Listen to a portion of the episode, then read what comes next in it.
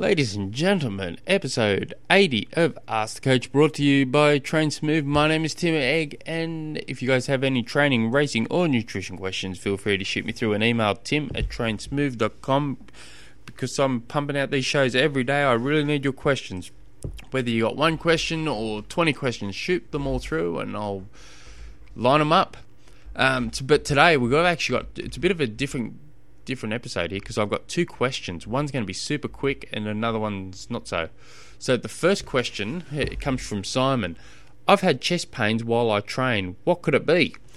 Mate, I'm not even going to try and speculate what this could be. You need to go see a doctor super urgently. Don't muck around with this. You shouldn't be getting any chest pains whatsoever um, during training. So don't knock around. Go straight to the doctor. Get this properly checked explain everything to them. As much information give to the doctor as you can. Get it sorted out. Get back to me because I'm really keen to find out what it could be as well. So, um, but I'm not even going to try and speculate on that one.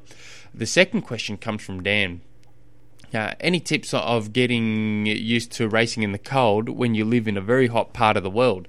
So yes, um, there there are a couple. So the first thing you need to do is read a book called Becoming the Iceman, and it's from oh, God, I'm trying to think of his name here. Wim. Um, uh, I've trying to think of his name. Wim Hof's. That's it. Wim Hof. But um, Becoming the Iceman. It's a really, really good book. Now, this is a guy that basically makes his money living in, you know, sticking his body in very cold places. Um, so what he he's run a marathon in in the snow with just board shorts on uh, or boxer shorts or whatever you want to call them, barefoot, and he's been stuck himself in ice for over half an hour and his body temperature hasn't even dropped at all. It's it's incredible, and this is all scientifically proven. This isn't just him writing a whole bunch of crap and me just swallowing it. There's, it's all scientifically backed up.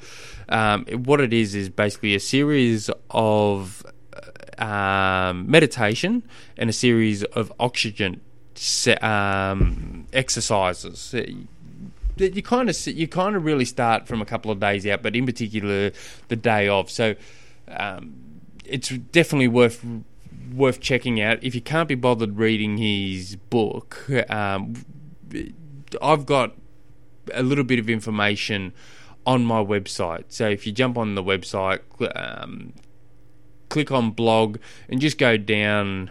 Just keep scrolling down until you see, or hit the word, or type in the search engine part of this website, some advice on training in the cold, and it should come up and that will give you basically a very very small run of what the book has. Uh, but it, it's definitely definitely worth reading the book. It's really good. It's really entertaining. Um, but ninety percent of what you're going to be going through in this race is going to be coming from the head. So, I, the biggest biggest thing you could do is just visualize, do visualization sessions at home. It's, do one, two, three a week, and you have to last ten to twenty minutes, and just just see yourself at this race in cold weather. You're feeling good, you know. Even if you can, sit, yeah, you take that jumper off before you, you know, you hop into your wetsuit and you feel the cold, and you, your mind changes and you become this beast. Um, start. There's so much. Your mind is so powerful. It's so underestimated. I highly recommend doing that sort of stuff. But look into it. Um, but try and read that book first. You, you'll get you'll get a lot out of it, especially if you live in live in places you know hot as balls and you're about to jump into a, a cold river to do a race. so. Um, if you guys have any questions, feel free to shoot me through an email, tim at trainsmooth.com. Until tomorrow, hooroo.